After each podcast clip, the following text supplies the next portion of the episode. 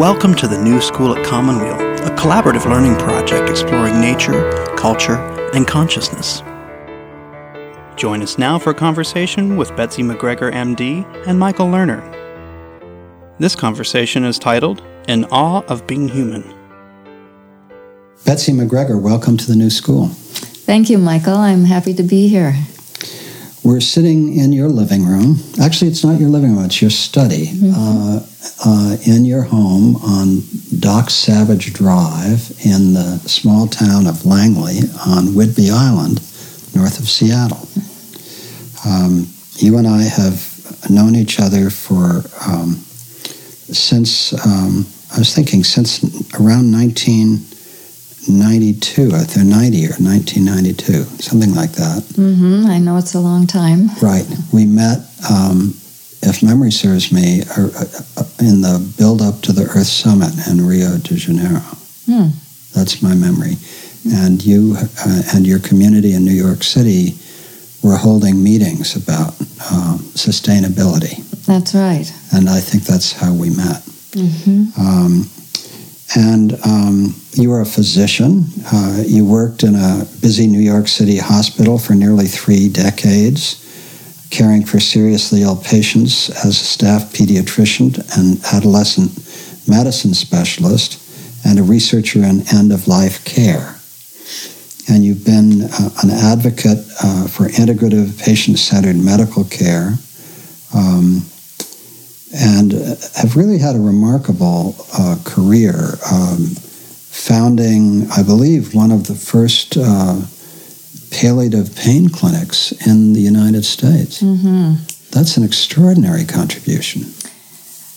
Yes, I was just at the beginning of the the understanding um, an initiative about addressing pain management more uh, consciously and compassionately for patients. And much of my career, I saw pain just disregarded, whether it was children in pain or adults in pain. And uh, I finally um, asked the chair of my department to let me go and visit another hospital in the US where I had heard they were beginning to look at pain as a, a problem in itself that needed to be addressed. So I went and spent a week um, following and this other doctor around as she did her pain management work. And I came back to New York, and my hospital just fired up with passion about we're going to we're going to do this too, and we're really going to make a difference. And it it was something I just felt so passionate about. And it was a great relief to me to see when we could care for our patients um, and alleviate their pain as part of the, the just the integral part of their care. You've written an extraordinary book um, called In Awe of Being Human A Doctor's Stories from the Edge of Life and Death. Um, many of our friends have um, have written comments on it. Uh, Andrew Weil, MD, uh, speaks about it uh, in glowing terms. Luminous stories show how doctors and patients alike step forward to meet the most daunting challenges life can bring. Uh, Larry Dossey, um, uh, similarly, Roshi Joan Halifax, uh, James Gordon, Rachel Naomi Remen from Commonweal, uh, in Awe of Being Human is a book of inspiration and renewal. It is impossible to read these beautiful stories without remembering that at the core, medicine is not a work of science but an act of love. So we have lived and worked together in the extended community of integrative uh, care uh, for decades.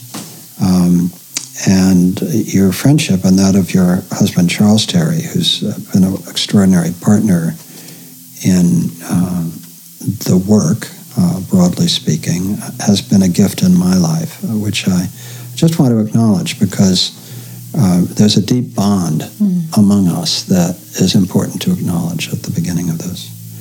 So I thought it would be good to start by asking you to read something from In Awe of Being Human, and then we'll go on beyond that, uh, beyond the book, but drawing on the book, just into what at the New School I call um, the series of spiritual biographies we've been doing, which is really trying to understand how people came to be who they are. Mm-hmm. So, would you read to us from uh, In Awe of Being Human, a Doctor's Stories from the Edge of Life and Death? Mm-hmm. I'd like to do that very much. Um, the story I'm going to read is the first one in my book, and um, from the chapter entitled Beauty and Brutality. The coexistence of beauty and brutality creates a paradox that you cannot escape in the practice of medicine. Such a seemingly terrible mismatch isn't easy to confront if you happen to be a young doctor just beginning your clinical training. Coming upon these two apparent opposites, standing starkly side by side, can challenge and stretch you incomprehensibly.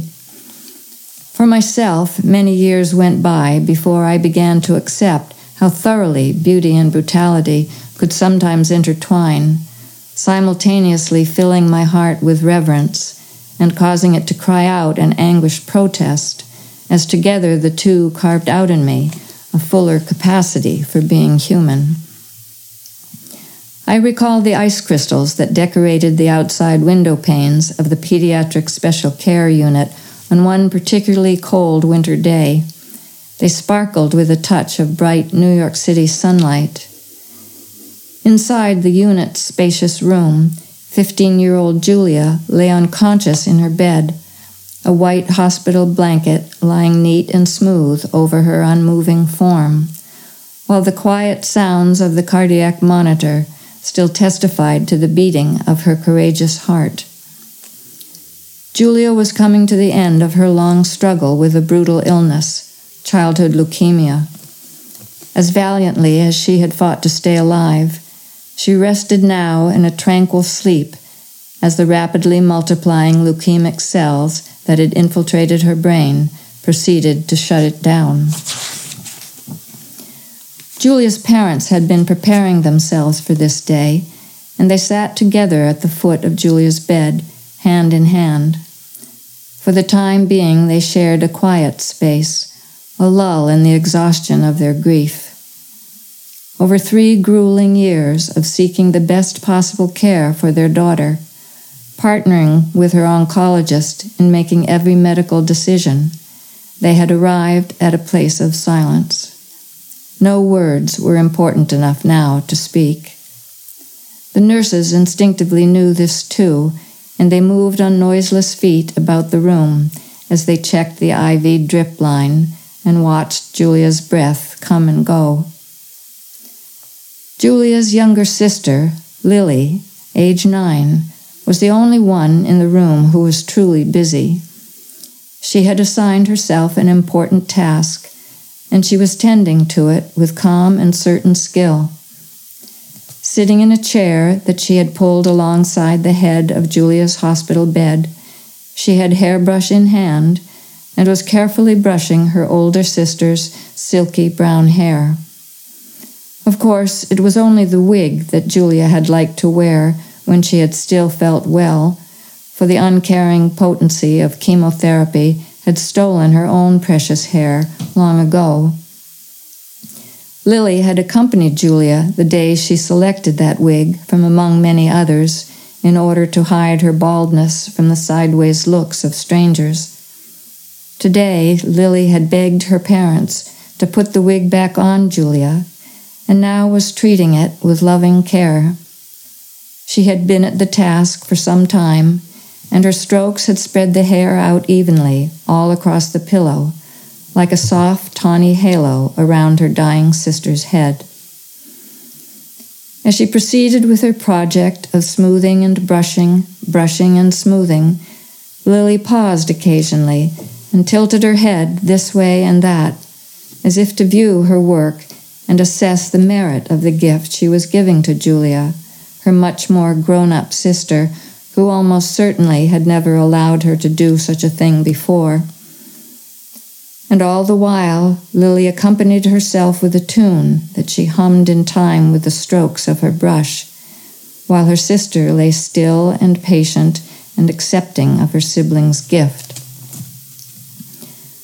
I chanced to see this scene when passing by the door of the special care unit as I went about my intern work on the adjacent ward. Julia was a private patient of an important attending physician in our department who specialized in pediatric oncology. We house staff played only a peripheral role in her care. Still, we were all acutely aware of her presence and her imminent passing, and an unusual quietude tempered the normal hustle and bustle of the ward that day. The senior physician, Dr. Kaplan, had been frank with Julia's parents explaining that she would not recover from her coma and that it was time to let her go. As he instructed the house staff that we were to forego all measures aimed at prolonging her life any further, I felt compassion for the man. His was not an enviable job, holding the scales of living and dying in his hands. As for me, I felt drawn to Julia's room as surely as a moth is drawn to a window through which light is shining on a dark night. Each time my pressing chores caused me to hurry down the corridor past the partially curtained window of the special care unit. The intimate scene I glimpsed within beckoned to me like a quiet eddy in a rushing river. My feet slowed of their own accord, and my busy thoughts fell temporarily quiet as my heart took in the enormity of the event transpiring there. The passing away of a beautiful soul far too early, a treasured soul who would be sorely missed. Some instinct in me yearned to stand guard over that little sanctuary and shield it from the never ending buzz of the ward's more everyday affairs. Yet I had not been assigned such a role and thus each time my feet began to slow, I reluctantly made them carry me on my way. Nevertheless, that day on the ward is one I will never forget. The simple sight of a nine year old girl brushing the hair of her dying sister, the sound of Lily humming as she bent lovingly to her labor. These remain deeply etched in my memory many decades later. I will never forget the exquisite intertwining of tenderness and sorrow my eyes beheld that day, and I continue to cherish that scene with its poignancy that only certain human acts can have. As for Lily, I have no doubt she too still remembers what happened on that chilly winter day. I suspect it will remain forever with her as the day she helped her sister look beautiful just before her brutal illness took her away.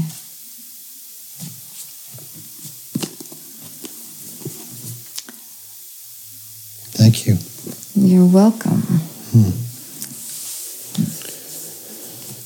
This is such a remarkable book, Betsy. Um,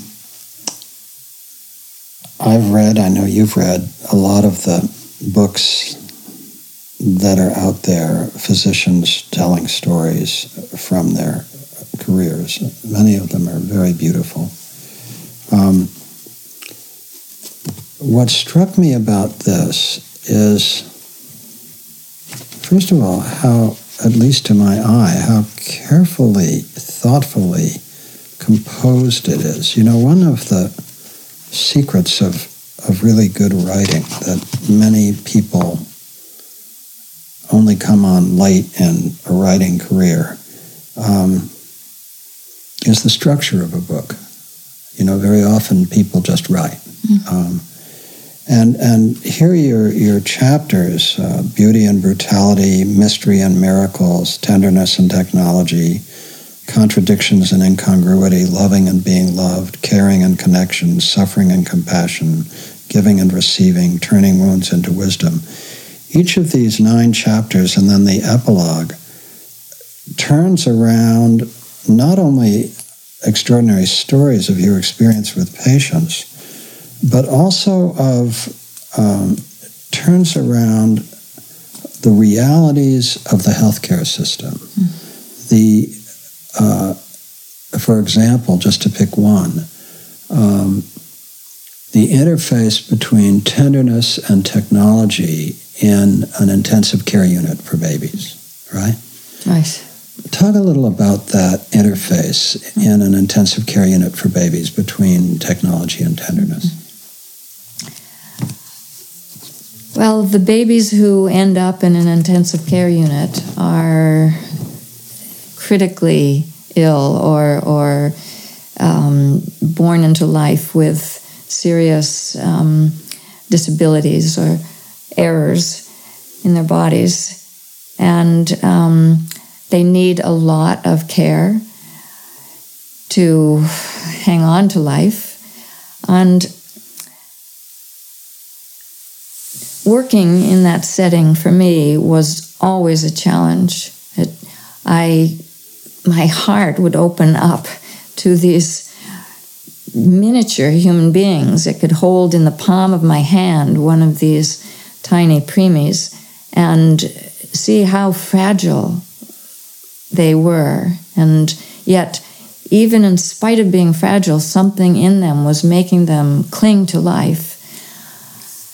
And my training as a doctor was all about trying to support life in making it through um, and being able to heal or find the capacity to go on and have a have a uh, longer experience in on this earth.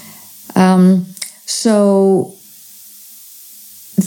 there was always for me a tension between the rightness of continuing to to literally almost um, not just encourage these tiny babies to live, but and sometimes it felt like we were forcing them to live, even going against what nature would have intended, would, would have been to have let them pass away.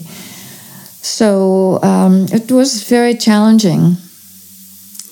You bring out, uh, I mean, it evoked for me as I was rereading that chapter uh, my own son's birth and. Uh, he was born with hyaline membrane disease, even though he was a full term child. He couldn't breathe. This mm-hmm. was the disease that took uh, uh, Jack and Jackie Kennedy's child before they developed the CPAP machine that mm-hmm. pushes air into the lungs. Mm-hmm. So when our son was born, fortunately, they had that. And um, but there was also this most curious. Um,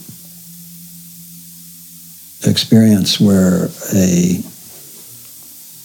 um, Hindu spiritual teacher who had blessed uh, my uh, my first wife at, just before she conceived was told when our son was in the hospital about the experience.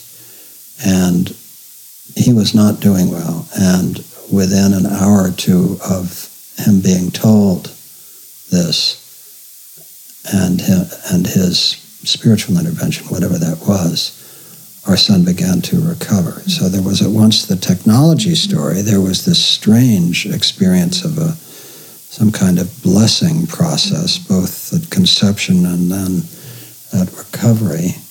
Uh, and I remember when he was not doing well, and it was clear that he was not doing well, he was not getting better. Lots of people were praying for him. I remember saying to the doctor who was telling us that he wasn't getting better, I said, uh, You know, uh, we want him to live with all our hearts and souls, but we don't want to torture him. Mm-hmm. And so, because he was talking about some unbelievable intervention, I don't even remember what it was. And I said, you know, if he's not meant to be here. Mm-hmm.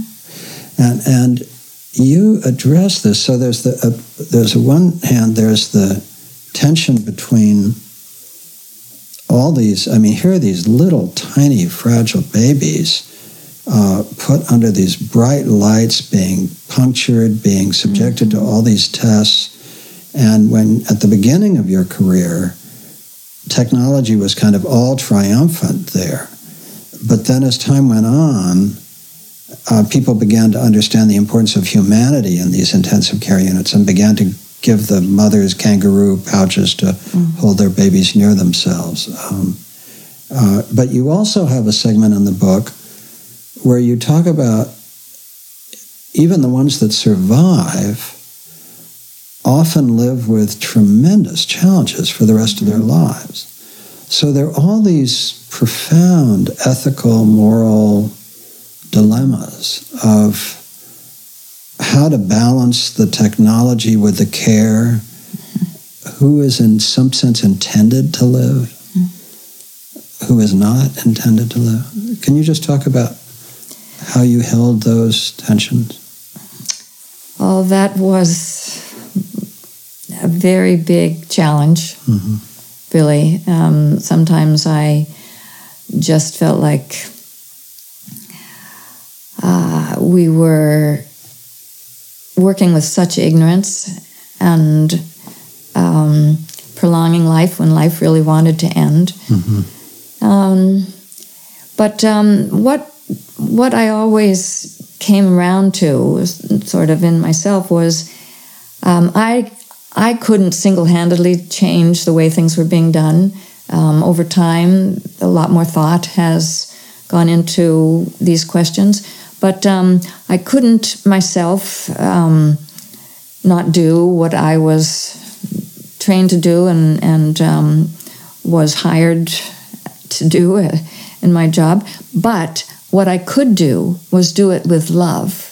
And I felt that every time I held one of these babies in my arms or in one hand, would um, what I was holding in myself, um, this deep desire to care for them, this deep wishing them well, uh, this love um, my heart just opening to them with with love, um, which was very easy for me to do. Um, I felt that that was in some way helping to counter the pain and the the um, torture that some of them had to endure.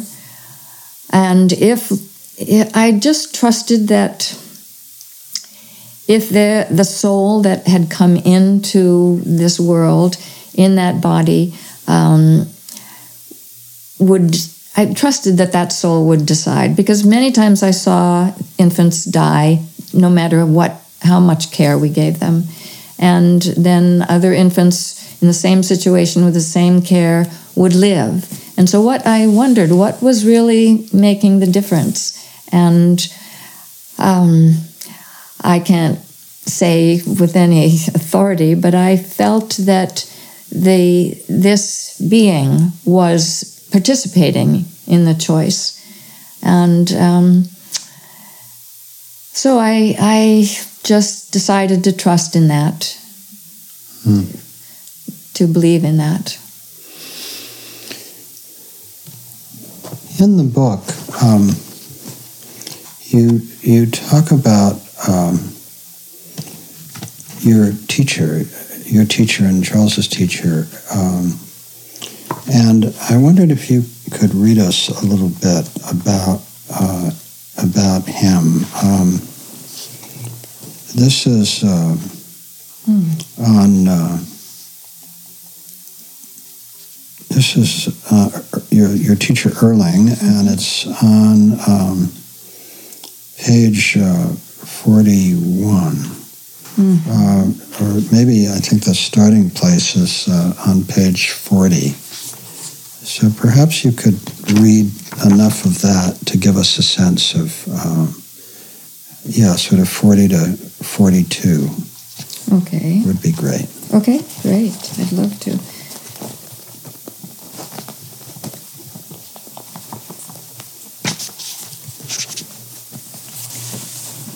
Well, let me just start by saying that um, I loved being, one thing about being a pediatrician was being present at birth.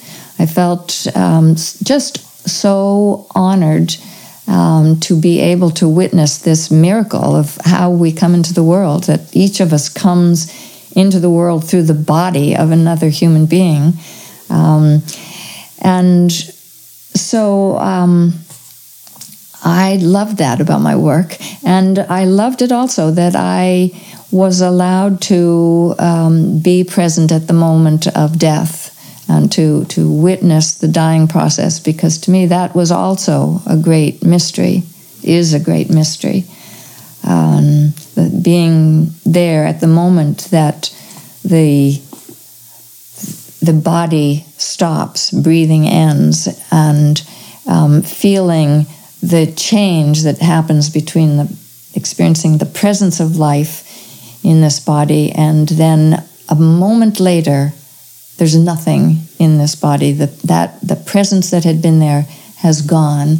And to me that was just such a teaching about life um, about the mystery of life. This we don't understand. Um, we don't really know, remember, or keep remembrance in our consciousness of where we came from. And when we go, we, we don't know where we're going. So we live our lives in this world kind of bookended by two great mysteries. So, um, so Erling was a, a teacher for me and for many of my friends. Um, he had been um, for a number of years, just was a very wise person. Um, but um, he was at one point um, diagnosed with leukemia, and um, that was quite a shock that that would happen, that, that death would be come knocking on the door of this man who seemed so um, was so wise and seemed like he could endure forever. But so here's what I wrote about that experience Death is a mystery of equal magnitude to that of birth, though it is typically feared rather than welcomed. As many in our modern, modern culture believe, and certainly as most in my profession were taught, I regarded death then only as a foe to be fought against until life showed me otherwise. Just months after I first witnessed human birth, as the third year of medical school was nearing its end, death came to introduce itself to me in a more intimate way than three years of higher education had yet done. Suddenly, in the middle of my hematology elective, a dear friend was diagnosed with leukemia. Having just studied this life threatening disease, I knew that the road ahead would be hard and the future uncertain. And because my friend Erling was important to me, I decided that becoming a doctor would have to wait. I went to my dean, a decent and honorable man, and explained the situation, requesting that he permit me to take an indefinite leave from medical school. His response was not surprising. He frowned and shook his head unhappily saying he was afraid I would jeopardize my career.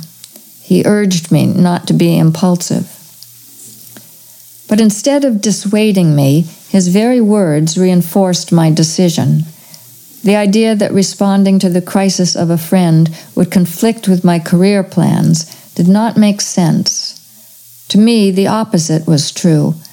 The desire to care for someone dear in a time of need came from the core of my being the place where my passion about becoming a doctor had its roots. You have to be true to impulses like that, I felt. It's a matter of being true to yourself. When I persisted, the dean reluctantly let me go. And so began what turned out to be 13 months of a non stop duel with a fierce opponent, one with the power to destroy life. But if anyone could stay in step with such an opponent, it was Erling. For years, he had been more than a friend to the circle of friends to which my husband Charles and I belonged. He had been our mentor and teacher. A Swede by birth, historian by training, and philosopher and lover of art by nature, he was the wisest person any of us had ever met. Not surprisingly, many of us withdrew from other obligations to spend time with him and help him navigate the aggressive treatment protocols of chemotherapy. You are listening to a conversation with Betsy MacGregor, MD, and Michael Lerner. Together, our little band of friends rode the fearsome roller coaster of Erling's remissions and relapses, enduring wrenching swings between hope and disappointment, and then hope once more as the oncologists wrestled with the disease, continually refining their strategy, trying one thing after another to buy more time. Day after day, we watched Erling bear the complications of his illness with unshakable calm and poise, even as it claimed his body bit by bit, sapping his strength, wasting his muscles, and cutting away at his activities. And still, throughout it all, he encouraged us and guided us, inviting us to accompany him on this journey. Come with me to meet death, he said.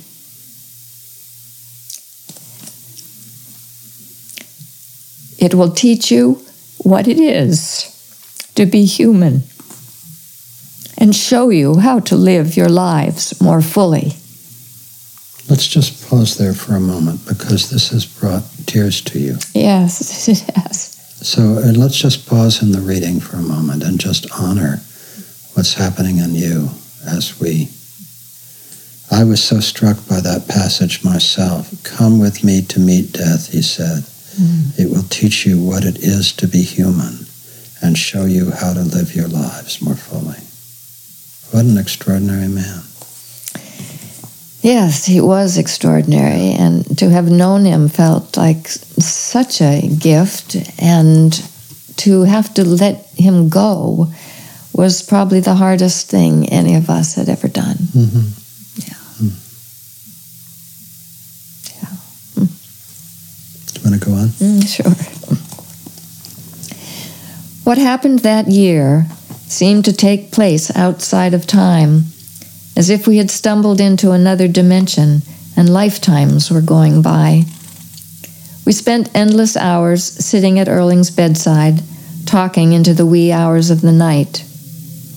Even the oncologists were drawn into the adventure, paying early lengthy visits, inspired by his indomitable spirit, while bending the usual hospital rules and allowing his chemotherapy and transfusions to be given at home by us, where he wished to remain. Whenever we despaired, Erling smiled. He explained that death was not what we thought it was. It was not the end. He told us that our existence continues after the body dies, for the body is just a temporary form like a suit of clothing we don when coming into physical existence and discard when we leave.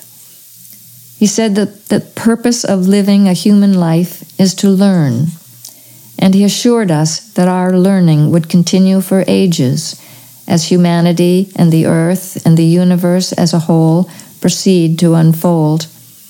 He urged us to see life as our teacher.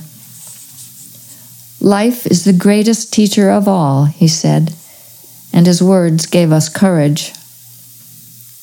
Indeed, life was teaching us overtime. We learned about fatigue and the importance of patience, about pain and the touch, eh, about pain and the comfort of touch, about bedside commodes and humility, about wheelchairs and mechanized beds and the loss of independence. We learned about the power of hope to keep a person going in spite of exhaustion, about the determination and inventiveness that difficult situations can inspire, about the strength that friends give to each other, and about the sustaining power of love. Above all, we learned that illness can be a hard but deeply meaningful journey, filled with treasures only discovered by being willing to go wherever that journey leads. Eventually, though, we could see that the end was approaching. Erling had become bedridden, His muscles were wasted, his body weak and weary to the bone.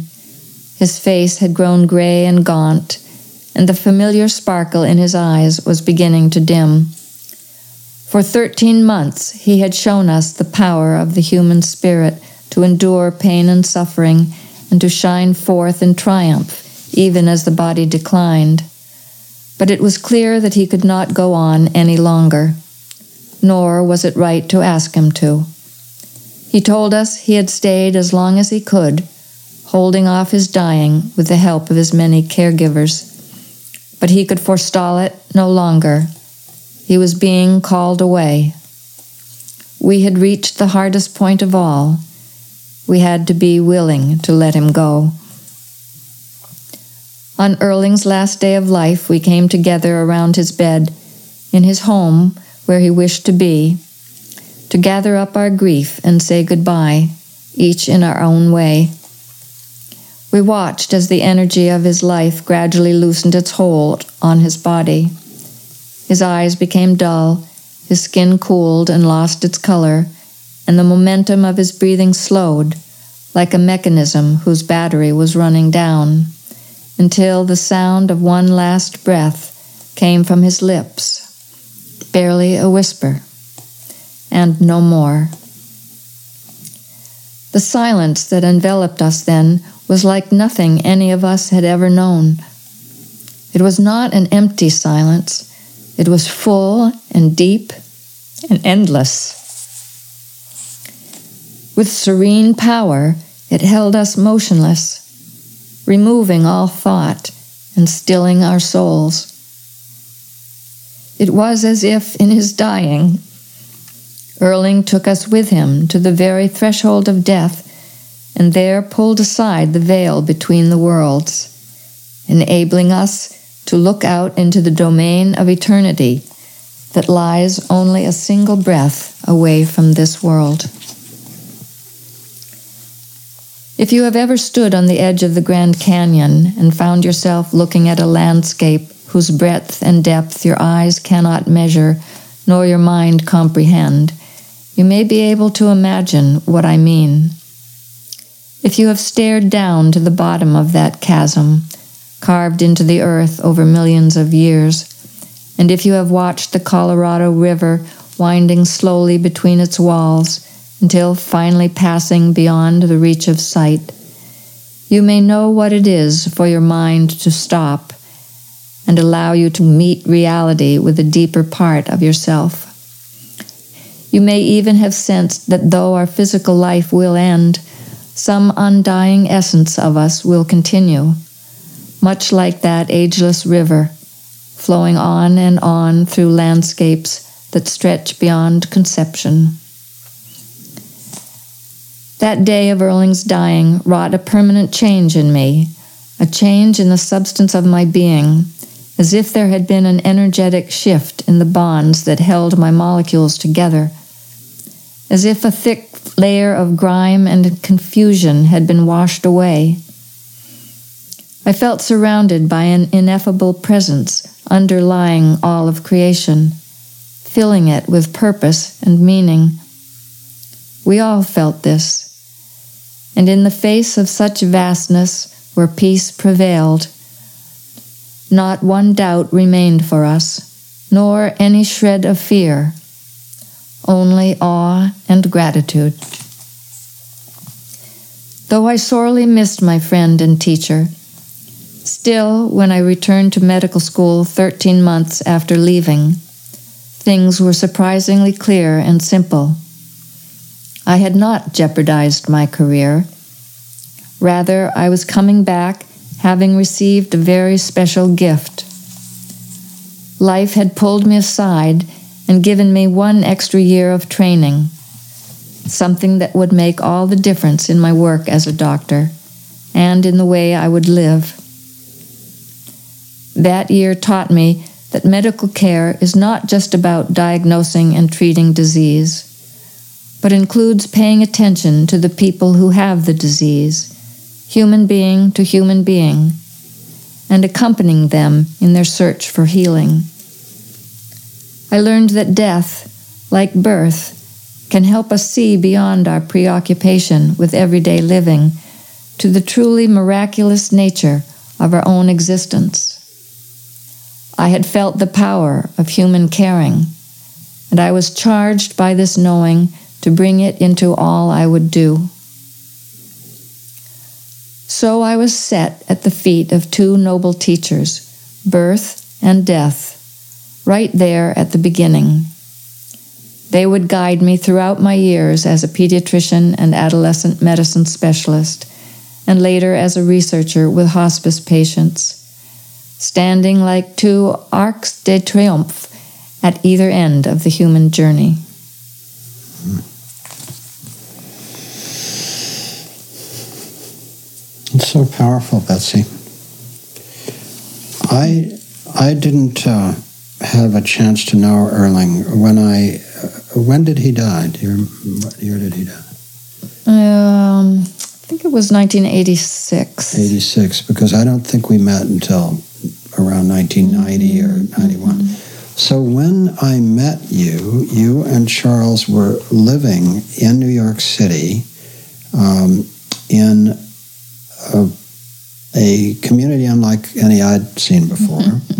um, you were in a, what, large brownstone kind of building? Mm-hmm, yes, What street was it on? 6,000 square feet. 13th Street, 13th between 5th and 6th in Yeah. the West Village. and it was a communal living situation that where Erling had lived with you all, Right. and it was designed in an extraordinary way. Um, can you describe the the main area where there was a gathering place? So um, the the forward third of the this very large loft was um, created by Erling and designed. Um, it was a very round, a very large, round area covered with a deep purple rug, and there were three niches off um, the sides into which um, were placed um, particular um, objects of art. Um, one had a beautiful statue of a Buddha, and um, some other. Another one had um, some ancient Japanese drawings and the third one had a um, cross made out of um, glass mosaics through which the light shined. And we, um, in the center, was this um, sort of conversation pit with banked um, benches, also covered by the purple rug, rising up around it. Erling had designed that space as a place to hold meetings where the setting could really invoke um, the, the kind of deepest explorations of uh, the world, world um, issues, or explorations of spiritual um, questions and. Uh, it was um, and people came from um, because we lived in New York City. There were many people visiting New York from around the world, like at the United Nations, and so many of these people we would invite to come and um, speak together with um, members of our community and other people we knew would be interested and would be able to contribute to a, a really meaningful um, energizing conversation. We had some wonderful times there. If I remember, I don't think your community had a name, did it? Uh, well, we called ourselves the ISIS community, which The was ISIS community. Oh, that's right. right, were just um, initials. The um, oh my goodness, the We don't need the. yeah, the We name don't of need it. the. I'm sorry, I was gone so long in the past. I can't remember ISIS what it will stood do. for. One of, the- one of the great Greek Yes, uh, right. archetypal goddesses. Right. Um, and um, your community, which was it was an extraordinary group of people. I mean, these these were extremely gifted people who were drawn together into this. About how many people were part of that core group? About um, 35, something like that. But only what a dozen or so lived in the building, and then the rest lived. Well, um, about um, 10 of us, I guess, originally lived on one floor, and uh, um, the third floor in this building, and and on the second floor was the same amount of space um, occupied by another group of people, um, probably about 14 or so. Mhm. So quite a few were all living together. Right. And so each of these spaces were created with um, one big dining table and a dining the dining area and one kitchen that we all where we made our uh, communal dinners and um, we also owned a big house um, out in the Shawangunk Mountains where we would retreat on the weekends and um, and all be together there. How long did the community stay together? Well, after Erling died, um, really until Sophie died in about 86, it's until 2000. hmm And how long before he died were you together? Oh, at least 10 years. Okay, so 86 to 2000 is four, 14 years, so 20, more or less 25 years. Yes. Yeah. And the community was also deeply involved, was it not, in conceptualizing and creating an extraordinary organization which I went to visit called The Door. hmm Uh, was that part of Erling's vision? Oh, he was very much involved with it. He felt that one thing, if you're on the spiritual path, um, one thing that's very important is to be grounded in the world at the same time and be engaged. So he encouraged each of us to develop um, some kind of um, skill or profession that would be our instrument in the world. He said, "You, you need to have an instrument that um, with which to um, engage and through which to learn uh, about what it is to be part of the human family. So, for example, I went to medical school because of him, and Charles um, pursued his legal career um, because of Erling, and each one of us chose some something that we were interested in and developed a skill around it. Charles, when I first met you, I think was the the director, one of the top people at the door. Is that correct? Yes, he was. And went on from there to head um, what is now called Rockefeller Philanthropy Associates. It had another name then, and then worked uh, with the Bravewell Collaborative, which was a leading group involved in um, awards and raising the visibility of integrative medicine, Right. mind body health. Um, so you had these parallel uh, careers. Uh, your work as a as a pediatrician, and then with end of life work um, in New York, and Charles's work uh, with the Door, and then with uh, the philanthropy work, and uh, later from up here in Whidbey with the Bravewell community. You and Charles were also uh, founding members, as I was, of the community of people supporting Enso House, which is the the hospice uh, part of Shodo Harada Roshi's community here, the remarkable Zen teacher who created a center here. So I'm just kind of creating a context. So what I'd like to do is to go back to, uh, since this is spiritual biography and these are sort of the historical facts, to go back to uh, your own spiritual evolution.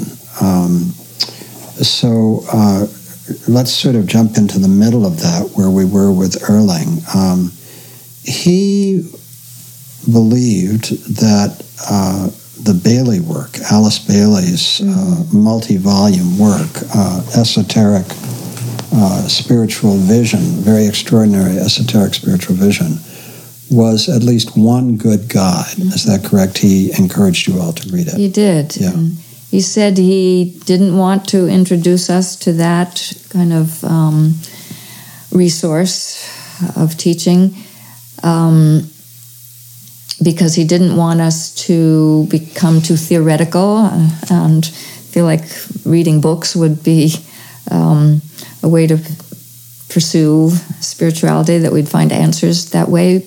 Um, he wanted us to learn from life, to see life as our major teacher.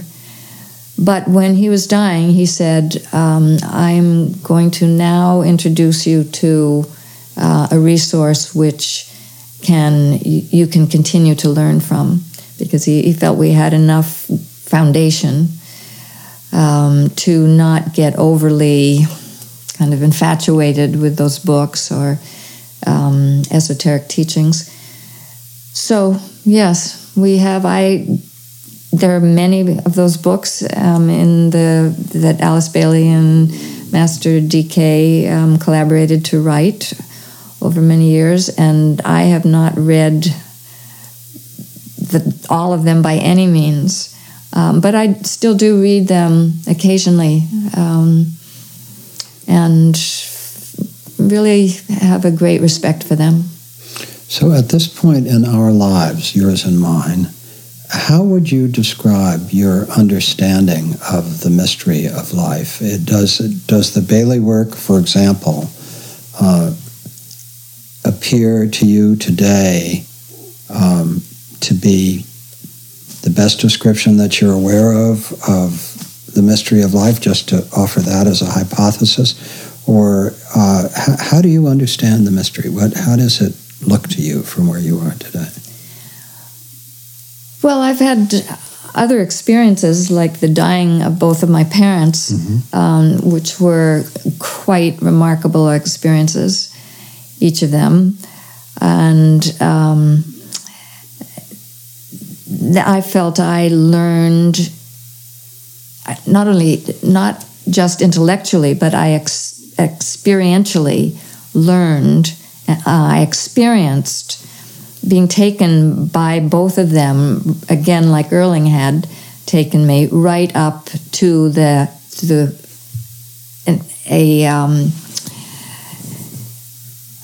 living experience with the mystery.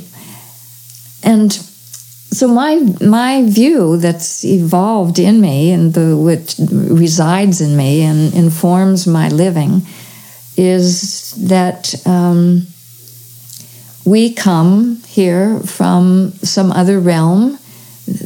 We're energy, basically, in our in our being, and in this realm, this realm of material, um, this material plane, we don material a form, a, a material form that allows us to to be in this dimension of space and time and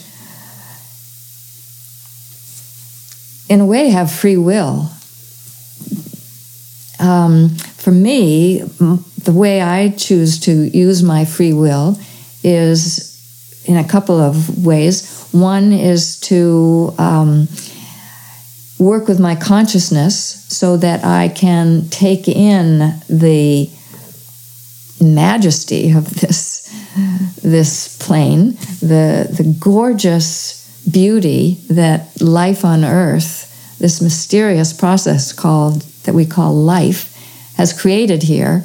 And at, one thing I love to do is at night um, look out into a really black sky when the moon is not obscuring the vision, and look at those stars out there and just ponder the mystery of the fact that this planet is the only one we know of so far where this process of life has unfolded and created this just abundance of life forms of animals and plants and insects and um, and it's just I just love savoring that mystery. I love being taken to the edge where my mind cannot grasp this mystery fully, and I'm left in a state of wonder. Um, and I, I feel like we are humanity is at a at a point where a major shift needs to happen, or if not, we are going to increasingly destroy the, the beauty that life has created on this planet. Um, I don't believe ultimately that will happen. I think humanity will go through a collective awakening and shift in consciousness so that we become able to appreciate this incredible planet that we live on and um, do wonderful things here and make life good for every human being who incarnates here and comes to have an experience here. What is your earliest memory of some contact with the mystery or the world of spirit that you've just described? What's your earliest memory of it? It's funny that you ask. I like the questions you're asking. They're taking me back to uh, interesting places in my life. Um, I remember that very distinctly. I don't remember how old I was. I was maybe 10 or something. And I was standing in our backyard in Massachusetts where I was growing up. And it was a very dark night. And I looked up overhead and I suddenly realized how did I get here? I realized I didn't know where I had come from or what had brought me here. And it was almost a terrifying thought, um, but not quite. It was an exhilarating thought that I came from somewhere. Otherwise, I couldn't have gotten here. So, where and why am I here? You had three siblings. Your father was um, came from being a farm boy who worked his way to Harvard Medical School, went into World War II, was a chief medical officer on a destroyer in the heart of battle. Mm-hmm. You know, taking care of people. Came back and became, uh, you know, a leading uh, surgeon in um, in the rural community where you lived. So you had your father, who you describe as a solid oak uh, tree, and your mother as a willow who whose quiet energy you didn't appreciate till later, but she ran the volunteer network at the hospital, and so you came out of um, this tradition, and and um, uh, your father being kind of gruff no nonsense. Um, you can bear pain. Stitching up your foot when you stepped on glass with no medication, just no pain medication. So, um, just that as background to this conversation. Uh, so, at 10, when you had this experience, was that something you could share with your mother or father, or was there a sense that it was better to keep that to yourself? I didn't even think of asking them. Okay. It's curious that you point that out to me now. I, it never occurred to me mm-hmm. that they might be able to answer that uh-huh. question. In fact, I think I probably, if I had thought about it, I would have just assumed that they didn't know either. Mm-hmm. So you didn't, to your knowledge, your parents weren't the kinds of people to entertain questions mm-hmm. like that. Right. Mm-hmm. I once, um, my father didn't believe in anything more mm-hmm. than um, his skill as a physician. He had seen so many people die in such terrible ways.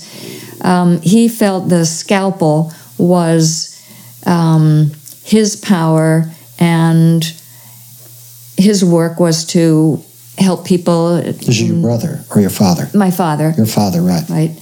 Um, his job was to help people as best he could right. through that. And um, I once asked my mother um, if she felt, if she believed in God, and she said uh, she didn't really know. She very much was influenced by my father's kind of materialistic perspective. But um, she said, but if there is a God, the time I feel closest to the feeling that there could be is when I walk through the forest. You're listening to a conversation with Betsy MacGregor, MD, and Michael Lerner. When I walk through the floor? Forest. Forest. I walk I, thought you the meant the floor of the hospital. Oh no! In the forest. Oh, right. Yeah, yeah. No, when I when she would walk through the forest, and Yeah, she like loved to do that. And it's curious that when Charles and I left New York City and moved here to Whidbey, we chose a house that is backed by 30 acres of Of forest. beautiful forest, and both of us love to walk there in silence and just feel the kind of the meditative depth that that forest holds. So, was Erling your first introduction to the world of spirit after age 10, or was there a getting there before you met Erling? Um, Charles and I were searching. Um, when we met, um, we, I think we felt that in each other. Mhm. And we tried out a number of. How old were you when you met?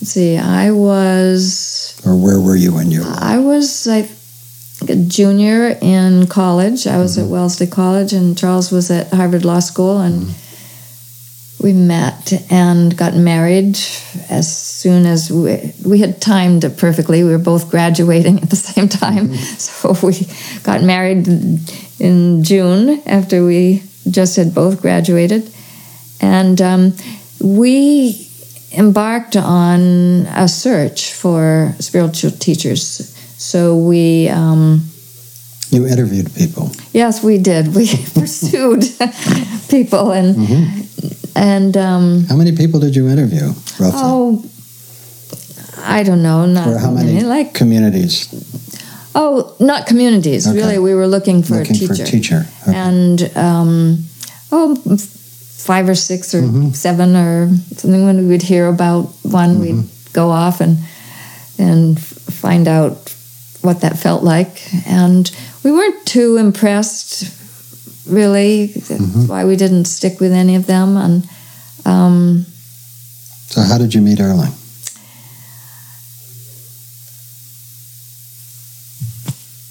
uh, an el- we we were thinking of moving of leaving New York City and moving up to Woodstock and becoming hippies and going back to the land and we had put our furniture um, we were advertising our furniture for sale and an elderly woman came to look at our couch and she walked in and she looked around she said well that's not very interesting to me and but before she left, she uh, spotted a book by Krishnamurti lying on our uh, on a table there, and she said, "Oh, are you interested in this kind of thing?" And we said, "Yes." This this kind of inquiry is really interesting to us. And she said, "Well, there's somebody you might like to meet." So she arranged this meeting for us with Erling, and um, I have such a clear memory of going into this um, this office setting and into a room that had a very long um, meeting table in the middle of it, and um, Erling sat on one side, and Charles and I sat on the other, and Erling started talking, and he talked to Charles. Um, and he just went on and on talking. And i was just sitting there gawking at this man. I was I, I probably had my mouth open. I was so astounded by the presence by his presence. And finally he turned to me and said well betsy what do you have to say? And i i opened my mouth but nothing would come out I couldn't speak a word, and tears just started rolling down my face. So that was our that was my first, uh, both of our, our first experience of Erling, and and so other people were um, being introduced to him as well. Um, at, that same time, um, he was kind of gathering um, a group of people to had he, him. Had he recently arrived in New York? He had been there for, I don't remember, um, five or six years or What is his full name? Erling Thunberg. He's How do you Swedish. his last name? T H U N B E R G. Erling Thunberg. Yeah, he was born in Sweden and And what was his life history? How did he come to New York? Um, he had left home at 12 to um, find his teacher and found a man who um, taught him I don't know what, but was was like a mentor to him until he was um, old enough. He joined the Swedish intelligence because I guess every person in Sweden had to have some had to join the military and do some years in the military, and so um,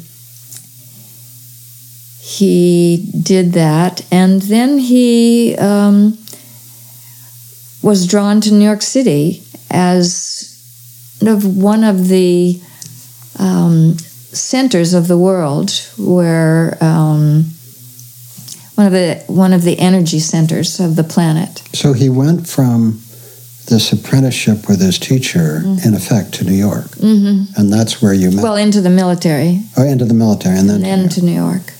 Yeah. And uh, how old was he when you met him, roughly? Hmm. I mean, in his 30s or 40s? or- 30 early 30s i Early guess 30s. or mid 30s Hmm. um, and he had also at that time he had sought out many of the um, really um, I know the forward thinking people um, that he could like alan watts and i don't even remember all the people who were So he himself had been exploring.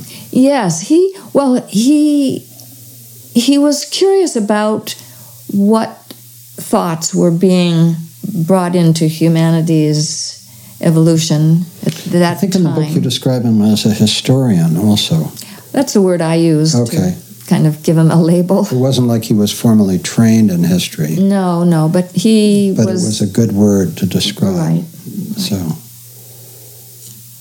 so was he? Do you know much about his teacher? No, not really. And he said he was uh, not in a particular lineage, but was um, a very conscious person.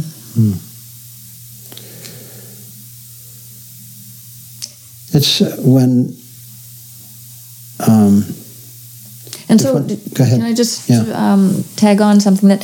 So he, Charles and I were among two of the people um, that fairly quickly over uh, just um, two or three years gravitated, ended up gravitating to Erling, and um, then he suggested to us um, we would get, have regular meetings in one person's somebody's apartment or another um, to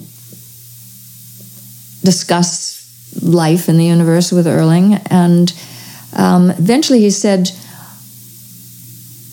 he proposed the idea that we um, intensify our learning process and live together as a community. So we bought these two very large apartments and um, and created these living spaces. so these this was a very committed group of people. We were, you know, looking back, I would say yes. I think at the time we didn't um, think of ourselves. I don't know what we thought of ourselves really. We just knew we wanted to do these. Um, we wanted to do what he was suggesting. It just felt very exciting and who wanted to live an ordinary life. We didn't. We wanted to have meaning in our life and intensity. And um, And you got it. that's what we got. really. Yeah. Nothing like communal living to Oh, introduce us to intensity. huh? really. And when he died, we continued on for um, another 20 years. That's remarkable. Yeah. Part of your community, I mean, part of the reason we met around the Earth Summit process, because I remember, I think it was my friend Catherine Porter, I could be wrong, who told me about you all. But um, some of your members were very involved as this effort to be of service with the United Nations. And um, so in Alice Bailey's work, and I haven't read all of it either, but I certainly have read, I think there's a dozen volumes. I probably read five or six of them. Um, she has this concept, which you later became familiar with, of, of world servers. And so, from, from this extremely esoteric, arcane theory about how the universe works and mm-hmm. masters of various kinds, and mm-hmm. you know, one who, you know, dictated to her these mm-hmm. works. Yeah. But from after all this arcane process, that you filter through it, whatever one thinks of it, and it's an extraordinary piece of work. Where she comes out is that there are these world servers in all communities around the world from very different political perspectives and all this, but they're all part mm-hmm. of this effort mm-hmm. to help humanity through this transition mm-hmm. that we're talking about. So, my question is since he didn't, oh, yeah, let's see. So, the, he had you read the Bailey work as he died. So, this was, he died in 86. This was roughly around 91, 90, 91, 92. Was there a sense in the community that your intention was to try to be world servers?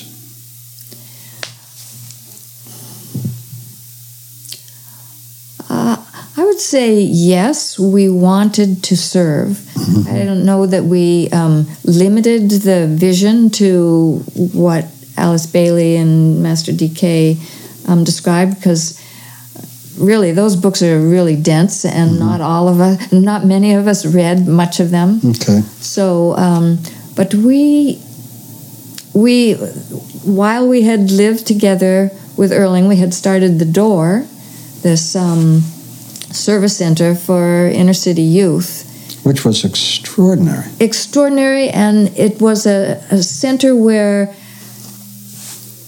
medical services, social workers, um, uh, doctors, yeah, um, what legal services, art expression, um, every kind of way we could entry point we could think of to to be able to reach out and and um, draw in some of the very some of the teenagers in New York who were some of them were living on the streets others were um, just had miserable home life It was in the village, wasn't it? it was it was in the village yeah W- Round what street was it? it was on um,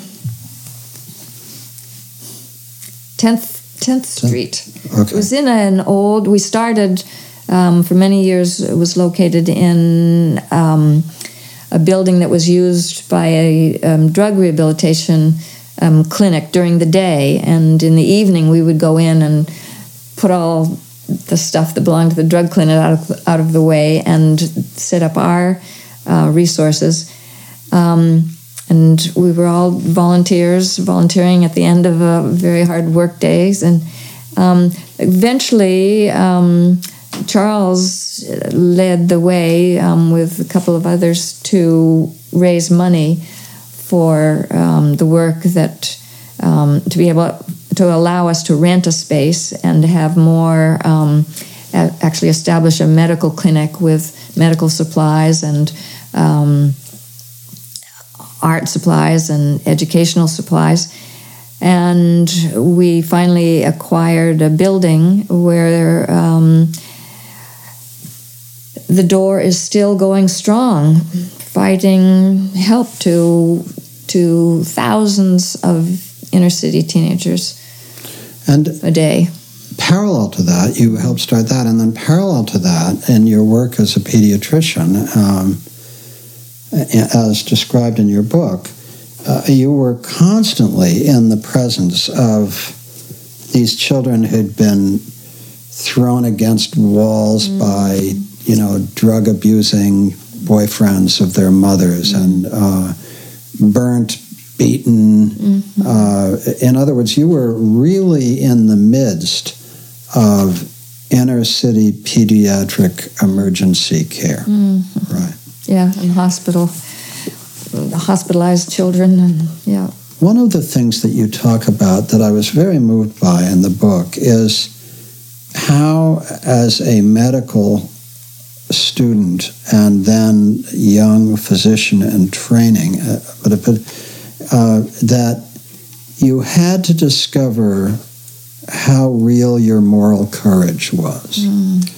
I really found that fascinating. In other words, you kept finding yourself in situations where everything inside of you just rebelled against mm. how uh, the senior uh, residents mm-hmm. or whatever were treating a child or an old woman mm-hmm. or something. Mm-hmm. And yet, at first, y- you were completely unempowered to say anything. Mm-hmm. But then you continually faced these circumstances where you had to decide did you go along with what everybody was willing to mm-hmm. do, or did you speak up and maybe just get a crushing response to it? Yeah, I had a pretty um, feisty part of my being that um, was determined to change things when I saw something that didn't feel right.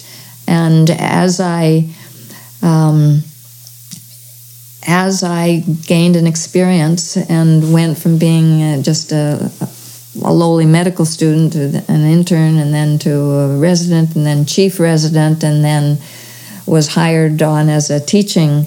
You were the um, chief resident. I, was, I, didn't know that. Yeah. Um, Where were you chief resident? At um, Beth Israel Medical Center. Okay.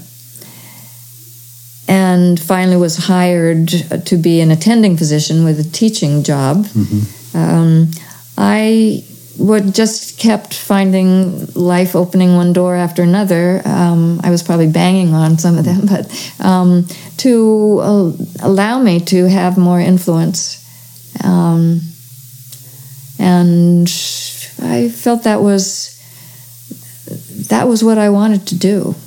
So it seems to me there were at least two key themes in what you were trying to accomplish. One was you wanted, at, at the start of your career, in a lot of situations, pain was not taken seriously. Mm-hmm. You wanted to alleviate pain. Right.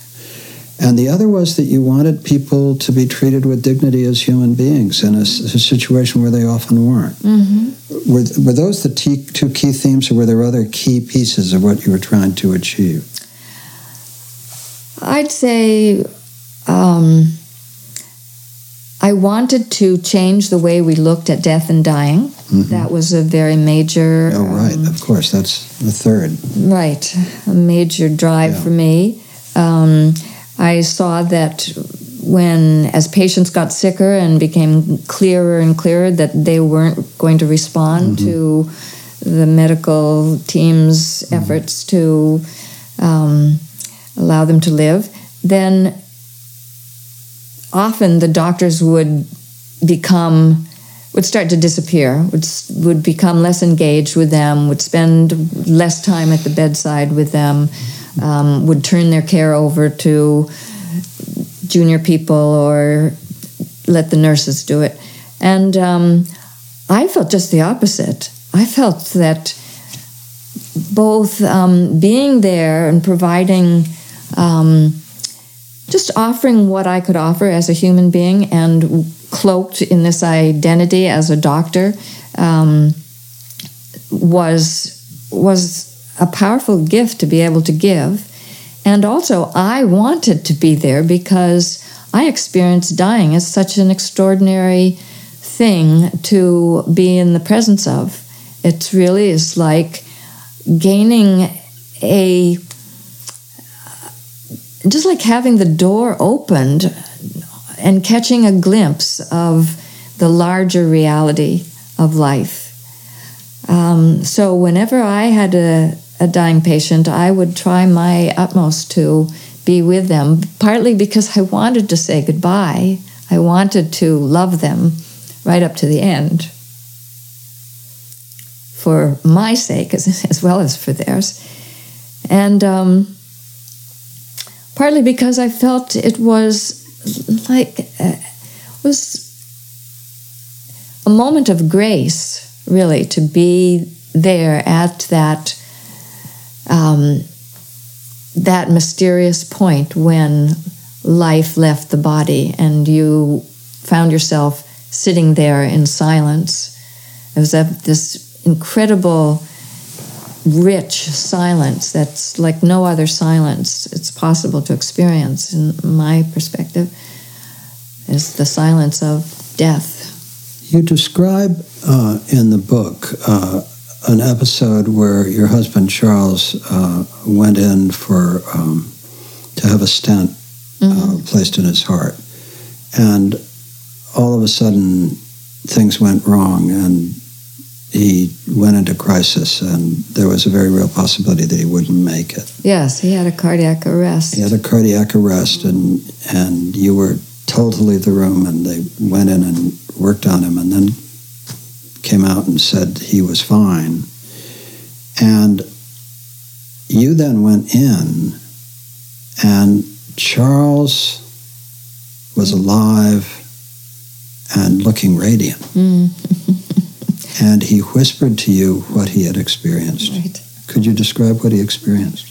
Well, first let me say, when I went back into that room after having stood out in the hallway with the door closed to his room when they kicked me out of his room in order to resuscitate him, try to resuscitate him after his he'd had this his heart had stopped beating.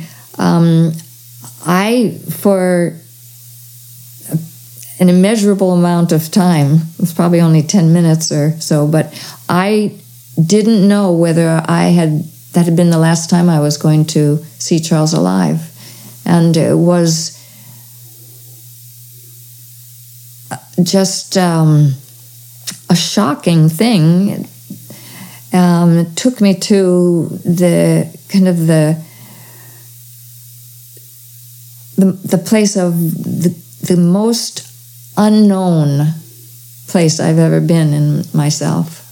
Um, but when they opened the door to his room and said, "Oh, um, come on, you can come back in now," and I went back in, and um, after they had you know, I've seen patients undergo resuscitation attempts where the people are doing CPR on them and forcing their chest um, to expand and contract and um, injecting them with adrenaline and all of this procedure that is a harrowing procedure. Um, and people look like they've just come back from an extreme experience after that. But when I saw Charles, he was he, he was smiling and radiant, and his eyes were shining, and um, he didn't look like someone who had just been pummeled back into life. Um, and he said he had had a really interesting experience, that he had felt himself being sucked down, almost like as if you're being flushed down the toilet, kind of sucked into this swirling tunnel and then coming out at the other end of this swirling tunnel into a room where everything was completely quiet and peaceful and calm. And there were several people standing there um, who came over to him and kind of stood around him and he I think he said they were they seemed to be clothed in kind of robe like clothing. And they they put their hands around him and on his shoulders and one reached over and did something to his heart um, touched his heart but it felt like the touch went into his body and actually touched his his physical heart inside his body and almost made some kind of adjustment in it.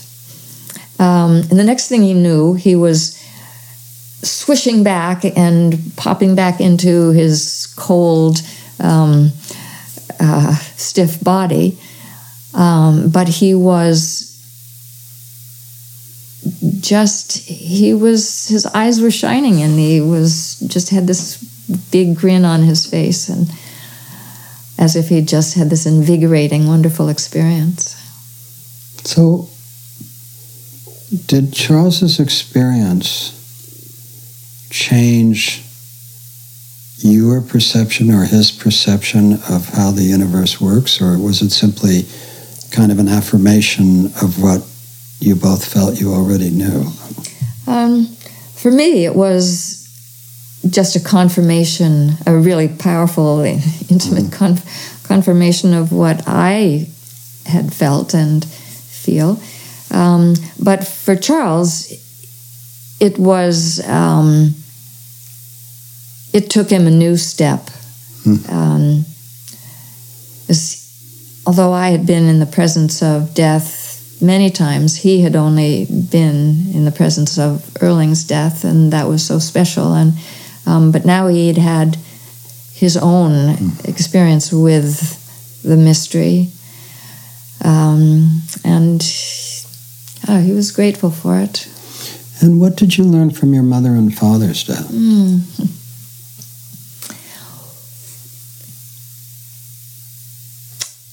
Uh, my mother, um, so she had pancreatic cancer, and we all knew that that meant she did not was not going to live very long before her death would come.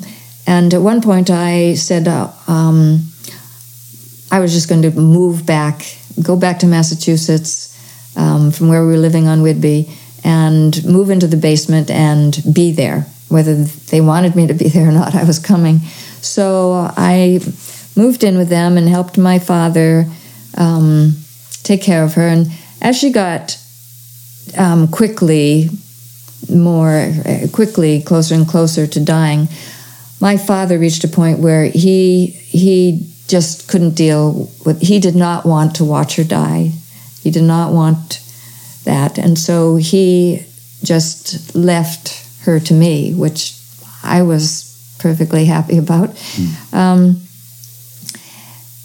and at one point, I, she happened to reach up and take my arm and said, Betsy, I'm afraid to die. I don't want to die. And I said, Well, Mom, I, I can understand that you feel that way. I, I hear you.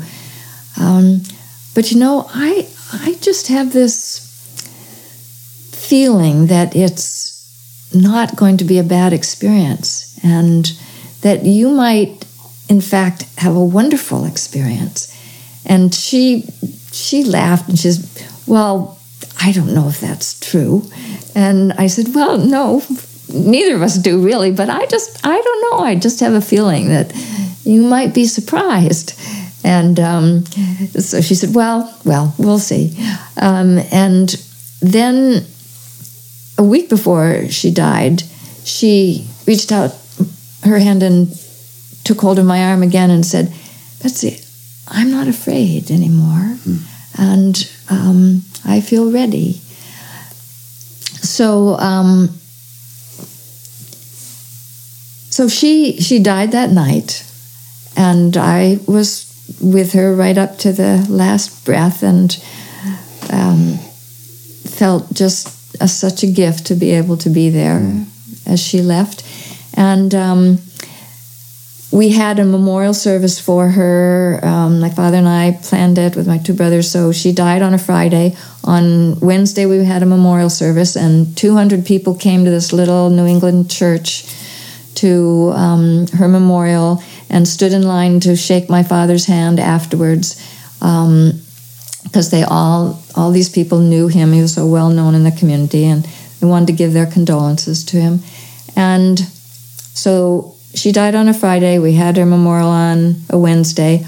Um, that evening, after her memorial was over, my father was looking so gray and exhausted that as we um, that my brothers and I said, and Charles, we all said, well, let us take you to the hospital so let them check your blood pressure or whatever. And and um, he he was kind of not really excited about the idea, but he we pressured him and he said, "All right, fine, fine, take me to."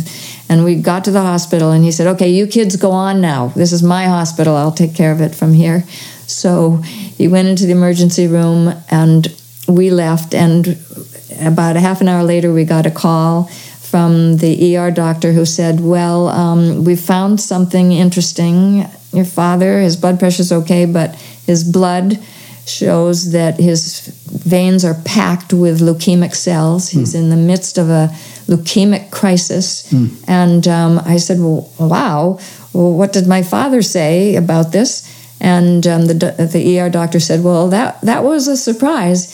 He said, Good, give me a bed, hook me up to some morphine so I'm not suffering, and get out of my way. And so that was Wednesday. Friday, which was one week after the Friday my mother died, my father died. He, he was just gone.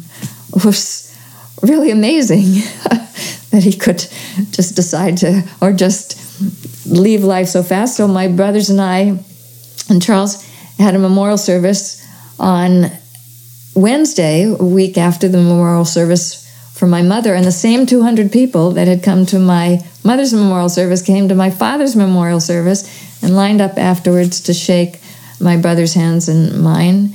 And all of them said, We're so glad we got to see your father last week. And we feel like we had the opportunity to, to say how much he meant to us and to say goodbye.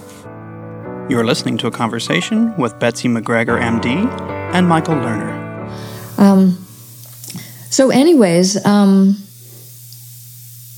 how did that change you? Boy, it was an amazing sense of like freedom. Like they they were set free from their lives and they had gone on, and it was like I felt a sense of amazing freedom. Like they had in doing that, they had also set me free to what? I don't know, to finish my life in the way that would be exactly right for me.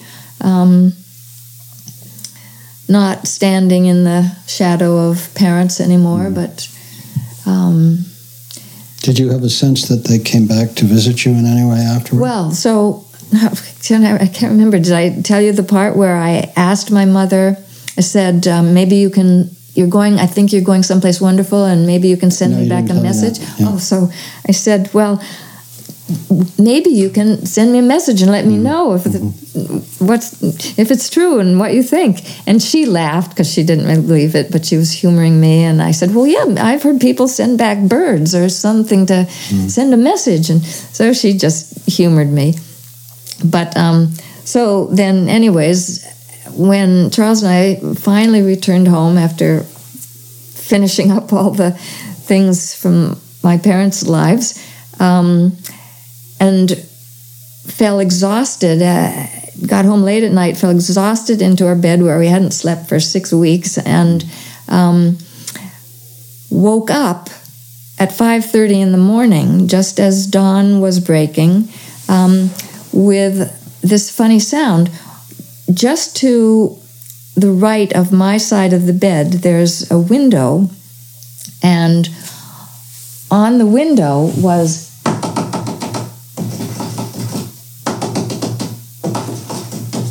And I looked over, and there was a little bird fluttering against the window. Flutter, flutter, flutter, flutter, flutter, flutter. flutter.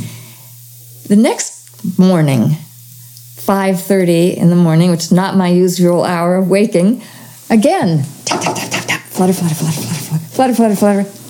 The next morning, the same thing. The bird went on for a week, another week, another week. We were taking pictures of it. We were opening the, the sliding door to see, well, maybe this bird wants to come into our bedroom for some reason. And the bird flew around to the sliding door and held on with its little feet on the door and looked into our room, looking in every direction, but didn't come in. And it was the cutest bird. This bird came to my window every morning for five months. I've told that story to bird specialists, and they said they've never heard of such a thing. Um, but that bird, so finally, I, this might be stretching some people's ability to believe, but I, I got in touch with an animal communicator, um, a psychic on Whidbey, who um, works just with animals. And so she, I told her nothing except there's a bird coming to my window every morning at the same time and fluttering up and down. What is going on with this bird? And no mention of my mother at all or anything, because um, I really wanted to see what this person could discern. And so she said, "Okay, yes, yes, I can feel the bird. I feel the bird's presence. Uh, yes, this is this bird is definitely drawn to you. Has a strong sense of wanting to reach you." And um, and then the person said, "But wait a minute, wait a minute. There's somebody else here. There's a person here, but I don't deal with people. I only communicate with the animals." And um, so I said, "Well, there's a person there. Like, what? Where's this person coming from?" And she said, "Well." It's a funny thing. This person is saying she's related to you.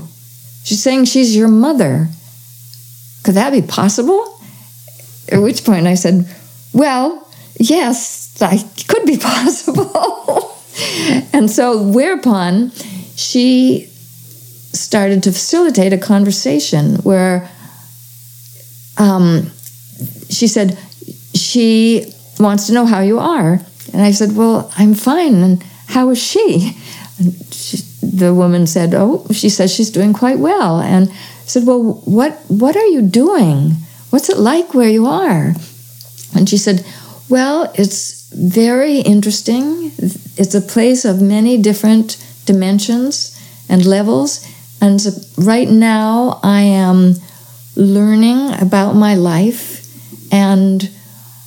I am almost ready when I finish that to I will be going on to be of help to other people. And I was surprised that I, well, what, what kind of help will you be able to give? She said, just by um, sharing what I've learned from my life. That's how one of the main ways to help. Um, but there are many others. So um, I have that conversation. I tape recorded it actually um, when I was having it with this psychic. Um, so um, I, I asked about the bird, and she said, "Well, you you wanted a message, and you asked for it in this form, so I was sending you the bird to let you know." and um, so, anyways, after we finished the conversation and um, um, hung up, then the next morning when I woke up, for the first time in five months, the bird did not come to the window. Mm, what a story. Amazing. Yes. How beautiful. I wanted to ask you, going back to Erling for a moment, because mm. you talked about how you felt changed by Erling's mm-hmm. death. Mm-hmm. Sometimes when people's teachers die, they have the experience that the teacher has come inside them in some way. Mm-hmm. And I wanted to ask you how you felt changed and whether there was some dimension of that or something else. In other words, what you, you beautifully describe in the book a sense of profound change. The book speaks for itself. I just wonder if you can say more than that. Mm. Well, when I went back and um, returned to medical school, and I was in a different class, um, so that um, you know my class had gone on, and um, I was in the class of people that I didn't know. So it was, it was. Um, there was kind of a loneliness that I had, but at the same time, it was an external loneliness. And inwardly, I um, I felt still very filled with Erling. But over time, I began to feel that fading. And I remember this kind of grief coming over me that um, that I was going to grief at the realization that he wasn't going to live with me for the rest of my life.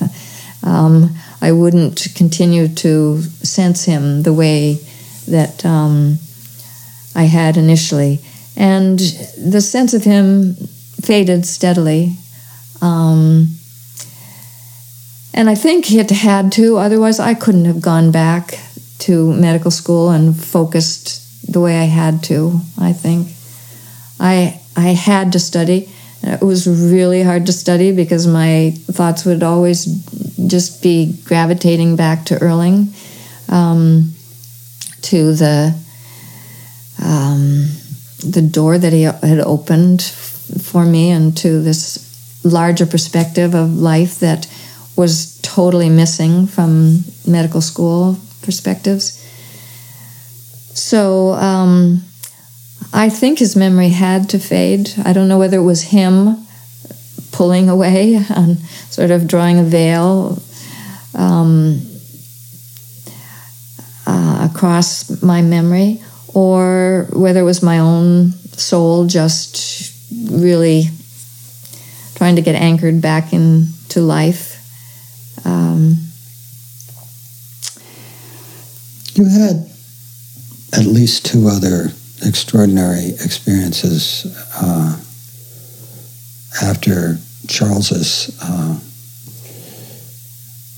heart stopping and return. Uh, one of them you describe in the book when you were diagnosed with mm-hmm. cancer yourself and went through rigorous treatment. I remember that very vividly. Um, and decided that it was time to end your career as a physician mm-hmm. uh, and to move up here.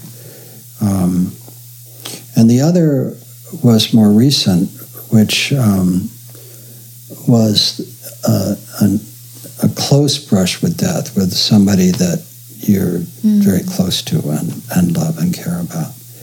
And I wanted to ask again, in the spirit of sort of spiritual biography, what impact both your own cancer experience had and then this later experience of someone you were close to who um, really uh, came very close to the edge.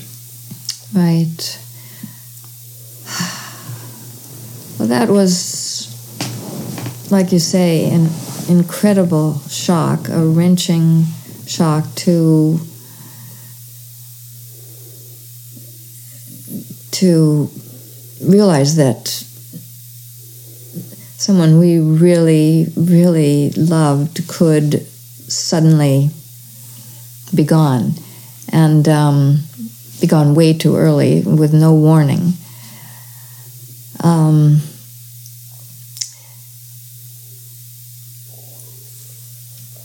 I think that experience um, was just another really um, strong wake up call. I maybe life is just filled with them. Maybe we, um, when we're connected through strong bonds of love to other people, we will inevitably go through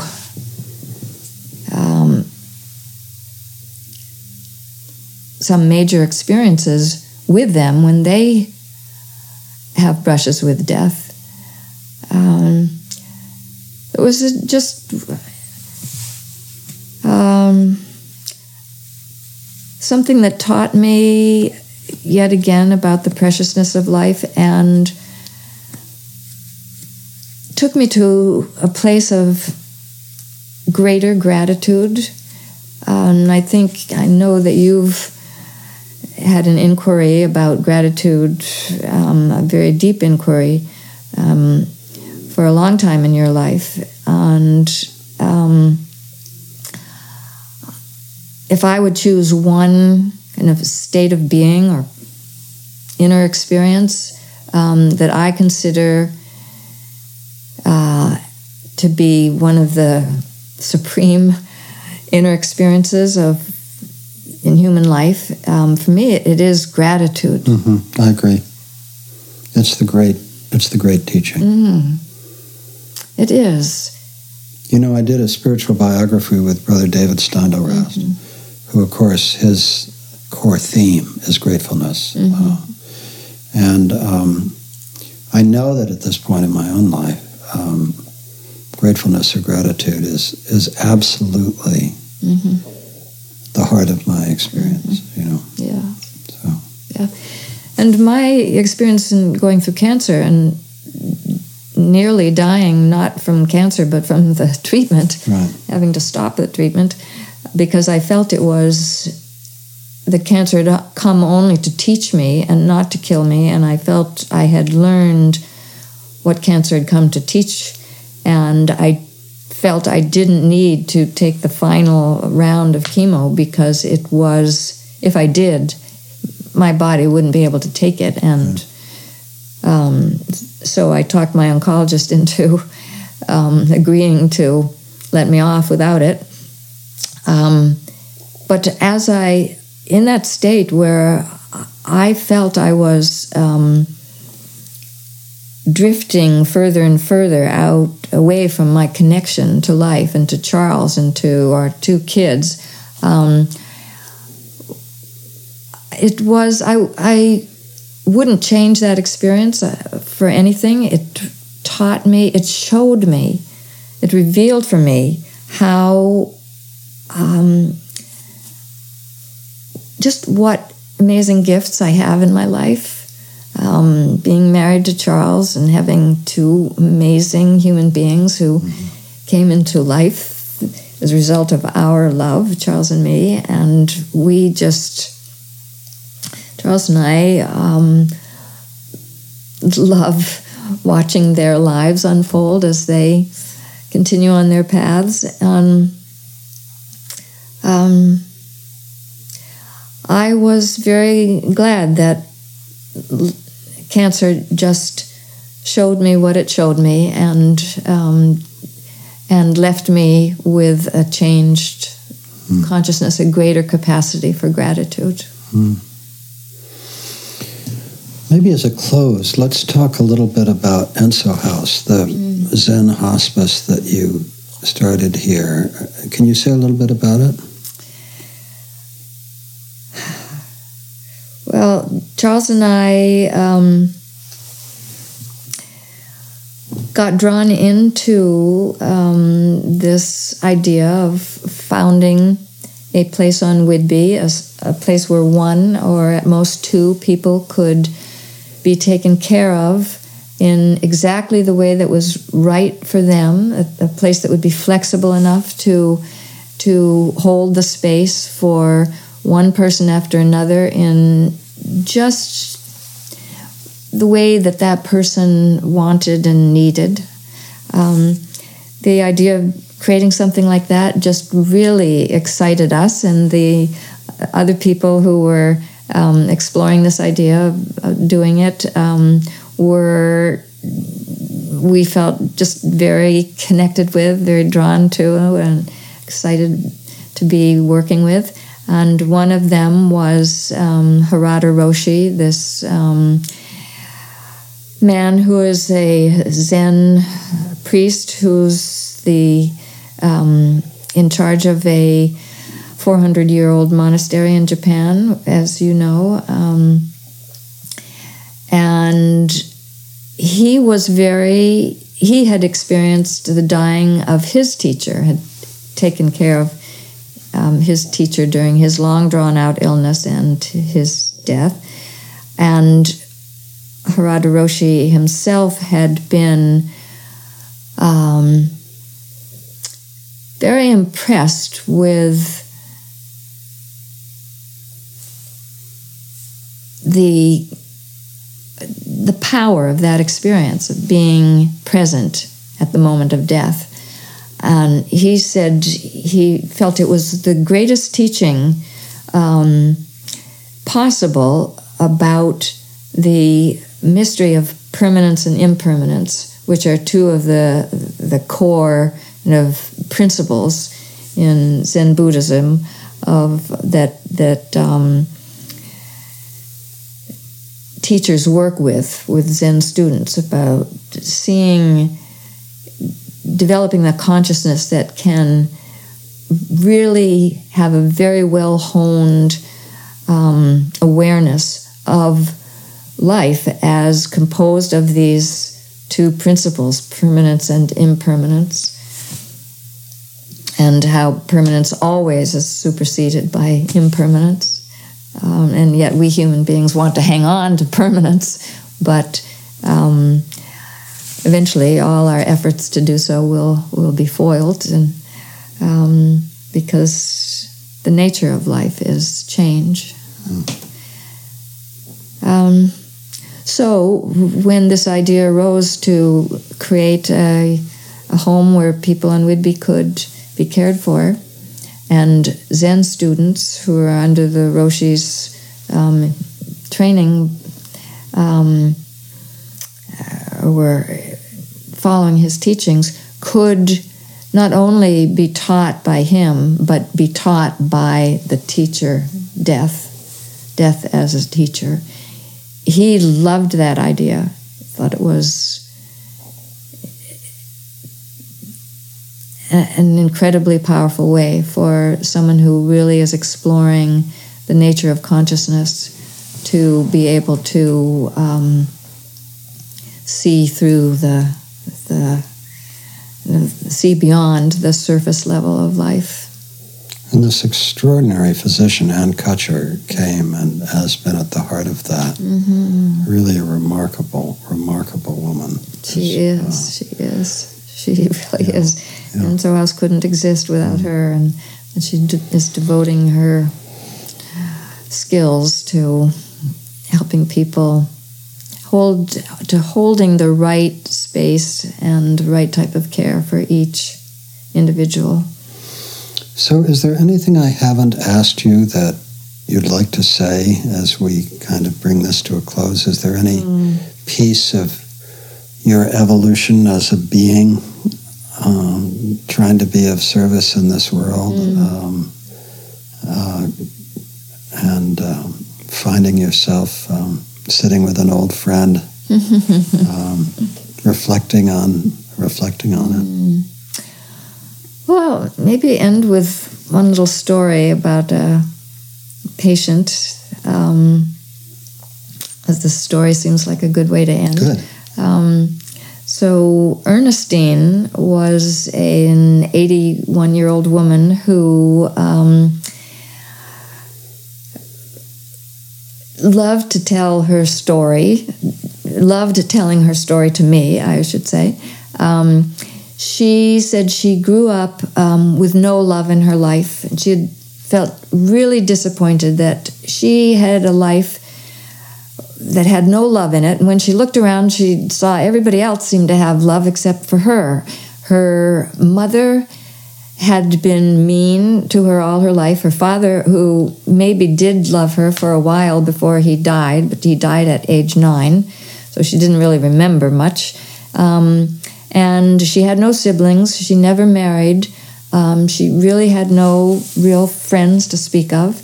Um, she had worked in a um, as a secretary in the mayor's office for 40 years, and when she turned 65, they laid her off that very day, and for not so much as a thank you, they no goodbye party or anything. Um, and so she felt like she just um, life was a big disappointment. So when she um, developed uh, a reoccurrence of a cancer she had been treated for previously, she decided not to have treatment.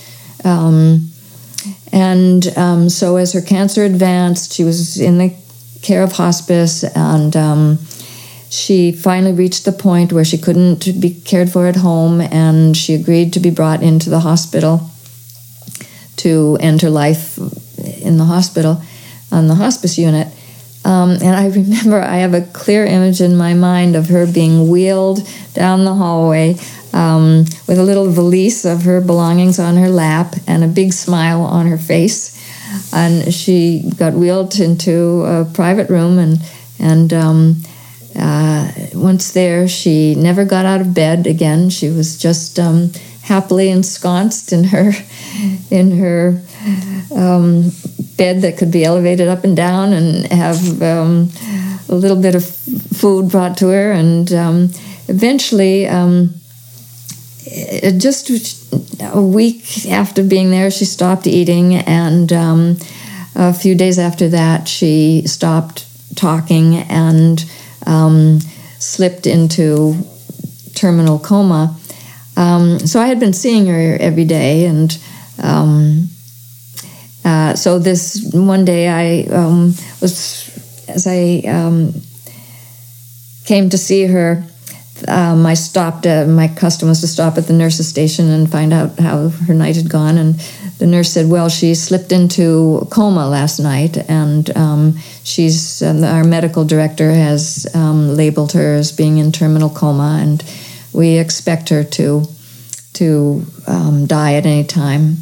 So um, I walked down the hall and um, stood by her bed, and um, she was her the head of her bed was propped up so that her head was level with mine as I stood there next to her bed, and I was just kind of holding onto the side rails and looking at her and musing at the the different ways different people come to the end of their story. And and um, Ernestine's kind of determination to just be done with life. And um, and she was she, her head was turned away from me um, but it was only about a foot away from where I was standing looking at her. And um, she was snoring quite loudly. And then um, I was just standing there musing, and all of a sudden her head started to slowly turn, turn, turn in my direction till finally she was facing directly at me, and we are just almost nose to nose, and her eyes opened, and they her eyes looked straight at me, and she said, Why, Dr. MacGregor? And I went, Why, Ernestine, well, how are you? kind of a lame thing to ask, but I didn't know what to say. I was so surprised. And she said, I'm wonderful. And I'm so glad you're here so I could tell you it's everything I've ever wanted. Thank you so much for making this possible. And before I could say anything else, she her eyelids just sank down and her head turned back away to where it had been and her snoring resumed. And i was left standing there kind of with my jaw hanging open. So i gave a like a belated well i'm so glad for you ernestine. I'm so glad to hear that. Mm. thank you for telling me. And um, so i I, I left, and um, the next day I came back uh, again, uh, making my rounds and um, to check on her. As I walked by the nurse's station, I asked, um, "Any change in Ernestine?" And the nurse said, uh, "No, she's she's just in terminal coma. We just expect her to die anytime." Um, we walked down the room and went over to Ernestine's bed, and she was still lying there, kind of partially elevated by the head of the bed. And um, I stood there gazing at her for a minute or so, just musing on the story of her life, her unique story. And, and um, until suddenly I realized that something was missing. And I realized the, what was missing was the sound of her breathing. I got out my stethoscope and listened to her heart, and there was no sound of her heart beating either. And um, I realized she had gone, and she had gone so quietly and peacefully that even the hospice nurses on the floor hadn't realized she had passed away. But um, I just felt thank you, Ernestine. Thank you. And how wonderful that um, you could leave this world in, in the way you did. Because I felt that even that in spite of her frustration and and um, kind of discontent over her loveless life, her life that had had so little happiness in it. She had seemed, in spite of that, she had seemed so happy at the this end of her life, and I thought, well, maybe somehow at the very end, she was finding something that she had searched for all her life and not been finding. And maybe it had something to do with the love that she hadn't found in life, that she was feeling she was drawing closer to. Betsy MacGregor, physician, author of an extraordinary book, In Awe of Being Human A Doctor's Stories from the Edge of Life and Death. Thank you for your life work. Um, thank you for being a friend. Uh, and thank you for being with us at the New School. thank you, Michael. It's been my pleasure. I'm very grateful. You've been listening to a conversation with Betsy MacGregor, MD, and Michael Lerner. Thank you for joining us at the New School at Commonweal. The New School at Commonweal is directed by Michael Lerner. Our program coordinator is Kara Epstein. Our audio engineer is Ken Adams. And our theme music is by Suzanne Ciani. Please visit our website at tns.commonweal.org. That's tns.commonweal.org. Commonweal is spelled C O M M O N W E A L. You can also find us on Facebook